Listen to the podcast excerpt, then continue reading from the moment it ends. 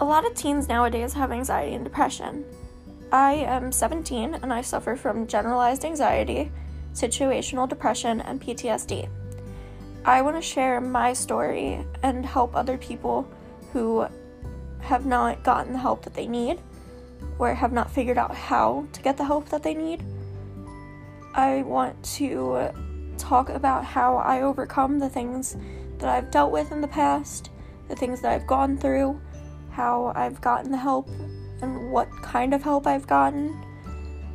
And I think bringing up my story and talking to people will help them because they can relate